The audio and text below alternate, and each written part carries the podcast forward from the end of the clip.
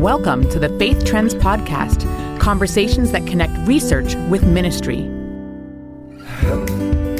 Hi, I'm Lindsay Calloway. In today's episode, we hear from Jason Mills, a Canadian pastor, chaplain, and adjunct instructor who recently completed his PhD dissertation on online theological education. My co host and colleague Rick Hiemstra and Jason Mills discuss the implications of exclusive online education for pastors and the repercussions of disembodied learning for character and virtue formation. Jason has done some timely and thoughtful research here. You won't want to miss this conversation. And don't forget to stick around after for Rick and me to debrief and share our own impressions and thoughts about Jason's research. Jason, welcome to the Faith Trends podcast. I think that we've had a chance to feel the online world during COVID, and more people now work online. Our kids have gone to school online, some of them may still be, and we've gone to church online. Now, you've just finished your dissertation on online theological education. Why did you want to study online theological education? Mm-hmm. Thanks, Rick. Great question. Glad to be here it started probably for me as a when I was a pastor. It was back in the maybe early 2010, 2011, sometime around then, that uh, I started to hear more about schools that were educating pastors online. So you could do theological education, just courses online, and then there started to be programs that were entirely online. And as a pastor, I started to have questions about that. I started to do a little bit of digging, not too much, but started to realize that there's not a lot out there that are raising some flags. There's a lot of people that are excited and eager to get online and to do education online because there's a lot of great reasons for that. But there weren't a lot of people kind of raising some cautionary flags. And I was concerned about that and I wanted to look into that a little bit more. So that's why I decided in 2017 to do that, to commit to doing a PhD and doing that deep dig into it. Okay. So in your dissertation you have two words and they're they're both foreign words that capture two approaches to theological education. One is paideia, I think I've pronounced that right, and the other is ein richtiges deutsches Wort, Wissenschaft, a real German word, Wissenschaft. Can you briefly tell us what these words mean and and I'm thinking specifically about the story about the move from paideia to Wissenschaft. Absolutely, fantastic. I am not a German speaker, so uh, so well done. Uh, for sure. So paideia actually has its origins in in kind of the Greek education system, um, way back in like uh, you know Socrates, Plato, Aristotle, uh, and it was a concept of the kind of forming a well-rounded human being. Uh, and it, at that time, it was you know the the perfect male essentially, but it's the concept of educating or enculturating a group or a citizen, like a group of citizens, to be kind of the best human beings they can be and the Christians, the early Christians, kind of you know jumped on this kind of concept and and that was the early the way that the christians educated early on was was to actually enculturate people into this christian movement then the Enlightenment came along, and rationalism became a strong influence, especially in Europe. You know, the University of Berlin was one of the first universities to start educating around the scientific methodology of looking at the intellect, looking at the way of approaching knowledge as not so much being a way of enculturating, but a way of understanding, of thinking rightly and correctly. And so theological schools started to be influenced by this. So Wissenschaft would be that scientific approach or methodology that we look at specific subjects, we educate, we shape the brain or the mind in order to think rightly and thereby hopefully we will live rightly in the process. It doesn't always work like that, but that's the essence of that. So I think that you you're also talking about the way in which pastoral preparation, if I can use that word, was more of an apprenticeship that actually took place outside of the academy. Can you talk just a little bit about the reasons why it got moved into the academy? Sure. From my understanding, and again, I'm not a historian, so I didn't spend a ton of time looking at the historical ways of apprenticeship. But basically, pastors started to recognize that they just didn't have time or energy to be able to take alongside students. And so, as schools started to be opened up to educate and train, there started to be a move away from this kind of clergy taking on one or two students in order to educate them. And that became more of a classroom based experience for them. I think that this was probably part of a larger move in education as well that was taking place at the same time. This rethinking about education more in terms of the mind rather than an apprenticeship under a master in a particular subject area. Exactly. So, we've been living with technology for a long time now, and we're talking about online theological education, which is a, is a technology, and arguably technology has brought us a lot of benefits. You know, you can think of something as simple as a shovel, for example, that this is a technology, a very simple one. And you argue somewhat controversially, and I'm paraphrasing here, that the tools we use change us. Can you explain how tools change us, and then specifically how you think online education changes theological or pastoral formation? Absolutely. I don't think it's too controversial to think about tools changing or shaping us, right? Like, for example, if I spend days and hours on my keyboard sitting, typing away, I'm probably going to have some potentially some carpal tunnel issues, especially if ergonomics aren't set up correctly, or I'm going to have issues in terms of, you know, sitting if I'm not sitting correctly. These are tools, right? My chair is a tool, my keyboard's a tool. You know, if I work out, my muscles are going to be shaped by the movements I'm making working out. So all of these things are tools that help us and shape us, and they actually change the way our bodies interact with the world. So as I think about online technology, the question becomes how is that shaping us? So how is this movement away from direct human to human embodied contact with others starting to influence and shape our humanity? What does that look like? So for me, theological education, the essence of it is how do we become more like Christ, right? And how do we function as Christ? How do we, as pastors, uh, as chaplains, as clergy persons, how do we embody who Christ is and empower and equip others to become like Christ to others? And if the essence of who Jesus is is a human being, right? That's the whole point of God becoming human in order to interact with us, in order to save us, in order to die for us. That now we're actually stepping away from this direct embodied human to human connection. So if we're now educating clergy persons through this medium that that is no longer a direct kind of embodied interaction, what does that mean in terms of the incarnation? And, and what does that mean in terms of how Christ would call us to be flesh and blood for each other, right? So I guess that's kind of the heart of questions I had. In your dissertation, you're quoting people like McLuhan and, and others, and you have this idea that we really don't notice the technologies that we use and how they're shaping us. I think McLuhan said that we become numb to them. There was another place where you talked about a figure in ground, which kind of goes back to these blot images, right? Do you see the blots or do you see the background behind the blots? And we've all worked with optical illusions. You know, it's always trotted out in grade nine science class to prove to us that, that our eyes can trick us. But I think the point here is that we're unaware of how the technologies that we use most commonly shape us. What do you think we need to be careful of, sort of recognizing that? Yeah, that's just it. There are things that are going on that we're just not aware of. And how do we develop an awareness of those things? It's some some of it's just raising the the issue of saying, look, there are things that are going unnoticed here. So for example, shaping pastors, right? If we're starting to think we're, we're going to continue to do embodied ministry where we're where we're coming into contact where we're entering people's homes where we're sitting down with people and counseling them where we are are continuing to have opportunities to be able to interact in embodied ways then it's probably important for us to recognize that what is technology online technology our movement toward devices and away from those direct contacts what is that doing for our now embodied relationships? And then the other side of it is, what if we are actually no longer going to have embodied relationships? Maybe we're starting to say, let's do ministry online, and we no longer need those human to human contacts in, in embodied ways well, what's being lost, right? And then it comes back to the question of the incarnation. And well, what's the whole point of Jesus coming and interacting in an embodied way with human beings? Is there something that happens in community when two people or three people or more people are in direct contact with each other that doesn't happen when that's not the case? So I think there's there's potential things that are lost that I'm not even fully aware of. Are there things that you can specifically point to, the things that maybe are gained when you're in a person to person contact in the way that you're doing ministry? Yes, uh, things like the opportunity to be able to touch people, right? Like you can actually give someone a hug.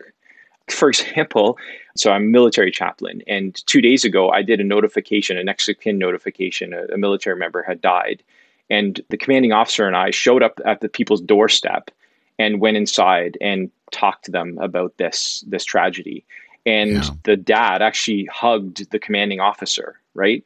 like it's it's this kind of you're receiving news in this moment how do you do that online right like how do you not reach out and touch right like i think there's a physicality and i think that there's a sacramental thing too and some i know some tr- evangelical traditions aren't particularly sacramental but i think there is a physicality to our faith.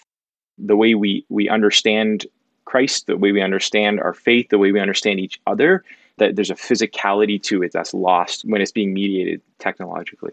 Jason, in your dissertation, you argue for the importance of something called self differentiation in theological education. Can you briefly tell us what this is, why it's important, and how might online learning affect self differentiation? I think very simply, it would be that self differentiation is the ability to maintain a sense of healthy self, like who am I? Who is God calling me to be in the midst of relationships that can become anxious and so this plays an important role in terms of church where a pastor is perhaps trying to navigate the politics of things that happen on a board level or at committee levels where there are, are people or even you know families that are at war. And how do i maintain a sense of a healthy sense of self and what is god asking me and calling me to do even if people might not be happy with me?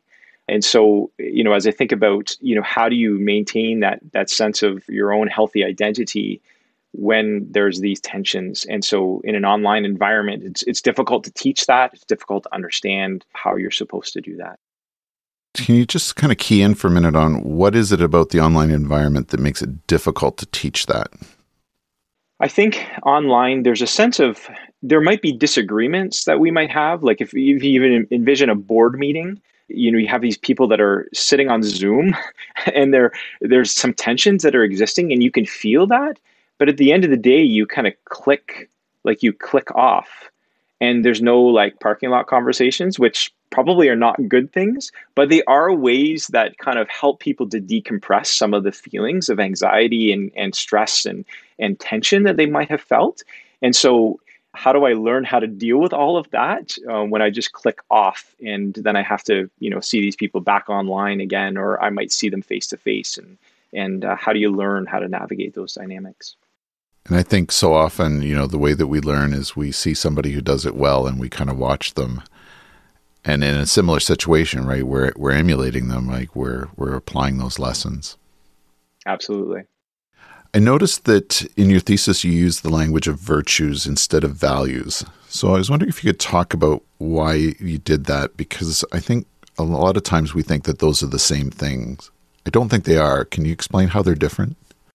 Sure, yeah, and uh, yeah, and I'd love to hear your perspective on it too. But essentially, when I when I think of values, I think of something that's internally that I might convince myself that I really believe this, right? Like I might value eating healthy, and I might say that you know I really value healthy eating habits, but I might not actually eat healthy. Um, whereas virtues are things I think that other people can see. So you may not be able to see the values that I hold, but you should be able to see the virtues that I am demonstrating. So, am I, and I think of virtues as being the fruit of the Spirit, right? Am I loving? Am I patient? Am I kind? Those are the ways that I would define it. I usually think of it as, you know, virtues are things that are good whether I value them or not. Well said. There you go. Yeah. Well, Let's move on then to talk about solutions. In your thesis, up until this point that I'm thinking about right now, you've had this progression where you've seen the move from Paideia to Wissenschaft, the move from a more apprentice like approach to education, where uh, theological education, where it's more a question of the mind. It's a question of learning things. And now we are in a situation where there is more of an emphasis on sort of the disembodied self in the online world then you you move it around and you start to talk about field education, and you have a, a number of uh, recommendations here. What, why is field education important, and what are your recommendations for making that a better component of pastoral education or formation? I think field education is the one place that if you're going to do an online program, you have to do some sort of embodied practicum. And so if you're going to do an MDiv online, there still has to be that embodied practicum element. That's why I recognize that field education has to be addressed. And, and so I did find a number of challenges and issues with field education because in some ways it's just kind of tacked on to a program and it's it is not necessarily valued in the same way as quote unquote academic programs and courses. How does it make up for the deficiencies that you see in online theological education, or how can we improve the way these programs have been offered? I would say that the practical aspects of field education put you in direct contact or should put you in direct contact with mentors, with supervisors that can help you as a beginner, as a novice, to learn not only the skills that are needed in terms of practical pastoral ministry, but also the attitudes and the the ways of being in relationship with, with a congregation. And so that's an opportunity. If it's functioning well, there's a seasoned supervisor or mentor who's not only demonstrating the skills, but also how are you to be in a healthy way in the midst of a congregation that may be angry or frustrated or grieving or going through uh, a time of celebration? How, how are you to be as a pastor in, in the midst of that? So earlier on, you said that the move away from Paideia to Wissenschaft, to move away from a model, an, more of an apprentice-like model, which I think we could see field education as sort of modeling that, said that that happened largely because pastors didn't have time to train students. Mm-hmm how do we address that same kind of constraint with pastors today? Yeah, that's a great question. Yeah, for sure. And I think that's where competency-based theological education has some some advantages where the pastor isn't the only like isn't wholly responsible for the students that there's actually others like there can be a kind of a supervisory committee that's comprised of an academic professor, a pastor, a spiritual director, for example, that can work with the student or a group of students to help them out. So the pastor that's supervising doesn't feel like they have the, the full weight of having the student to, to mentor them. That's really good. Can you just back up for a minute and define competency based education for those who may not be familiar with it? Sure, yeah. It's a fairly new movement. And rather than saying we require pastors to, uh, or those doing, doing master's degrees in theological studies or divinity, rather than saying they need these certain number of courses and their courses in these kind of categories, it's basically saying what are the competencies that are required at the end of it. So, for example, one of the competencies might be languages. You, you need to you need to have an understanding of original languages like Greek and Hebrew. Uh, another competency might be that you need to be able to interact with grieving people for example. And then what happens is you teach for that competency. So you educate in terms of the mind, you educate in terms of the way, the attitudes, the the way you you should be actually doing these sorts of things. Um, if they're if they're if they're focused on those areas, and then you basically at the end you say, has this person achieved essentially mastery of this competency? And if the person hasn't achieved it, they don't pass that specific area.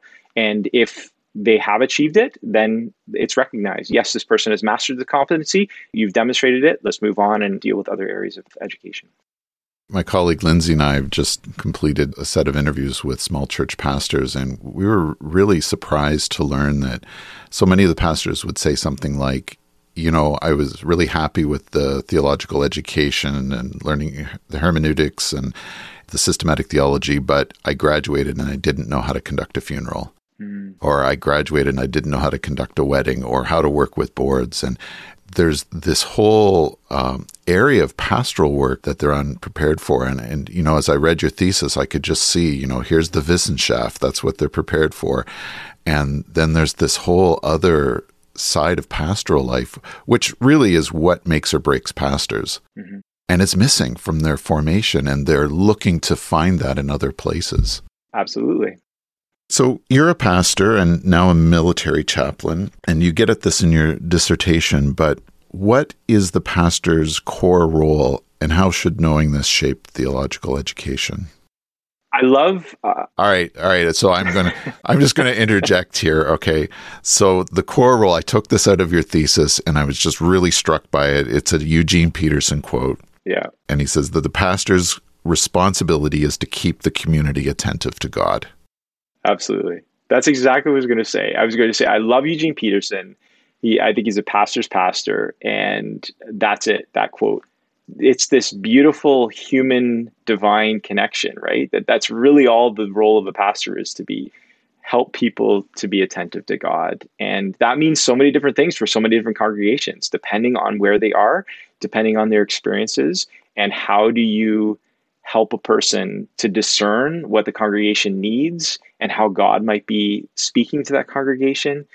You're not just going to get that by doing a whole bunch of coursework and graduating with a degree at the end. Jason, before we wrap up, what's the most important thing you learned? The kind of so what that you take away from your dissertation, how would you sum it up? You know, I think the thing I think I'm taking away is I'm surprised more people aren't alert to some of these things. Like, I'm surprised there's not more people saying, maybe we need to rethink this. Like, maybe we need to stop, pause, reflect theologically on what we're doing and ask, is this the best way we should be doing it? Okay. And if people want to connect with you or your research to help them in their reflection, how can they do that? You can go to my website, jasonmills.ca. I'm slowly adding, there's a blog there. I'll, I'll, be adding things that I'll be publishing in the future. And there's a way to reach out to me there as well. I'm happy to make those connections. Jason Mills, thank you for being on the Faith Trends podcast. Thank you. It's a, it's a joy to be here. Thinking of this conversation you just had with Jason, Rick, I was really reminded at how timely it is that we are thinking about the effects of online education. I was struck by the fact that he actually started his PhD on this topic before the pandemic began. And so the fact that his research is coming out now is just going to be really relevant and probably even more broadly relevant than just theological education as we're thinking about the effects of a technologically mediated ministry for the most part for the last year and a half through screens. And so I was just thinking about the implications on church services and prayer meetings and many conferences and webinars and what are the implications? What is the loss that we've experienced that we might not even have noticed? The loss of touch, the loss of a year and a half of virtue and spiritual formation that happens when you're in embodied creational contexts. Yeah, and I think when we're thinking about context, what we have to do is figure out what a technology is good for. I remember uh, Neil Postman said that television is really good for entertainment and that everything it touches it turns into entertainment so that when you try to do something serious like politics that it just turns politics into entertainment i think that what we've tried to do because we had to is that we've moved worship services online in the last year and i'm not sure that worship services is something that zoom does well there are other things that i think it does well like meetings but I think that we've seen as we've kind of grown fatigued of it, both in school and in church, that maybe all of the promise that these uh, connecting technologies had really haven't borne the fruit that they promised. And then I'm thinking, what are the draws to online education? And we can think about theological education more specifically because that's what Jason researched. But I think some of the advantages are that it can happen across space and time when people don't have access to a theological institution in their backyard or they can't afford to make the move there. I can even reflect on my own time in seminary. I think one of the drawbacks for me actually to even considering an MDiv was the fact that I was already working two jobs. And so it was easier for me to just do an MA because there wasn't all of those kind of components packed into what an MDiv required, including those field education pieces. So I think there are just there are advantages and draws to online education that we need to be thinking about. But as Jason has so helpfully done, is what aren't we thinking about at the same time? Yeah, I think Jason's big point is that we're not just a big brain and that we have bodies and relationships and other parts of life. So I think online education can do a great job of of delivering content, of delivering ideas. But I think Jason's point is that there's this whole other value and wisdom piece that need to become part of, of forming us as well. And if I understood Jason right, that the online education just can't deliver that.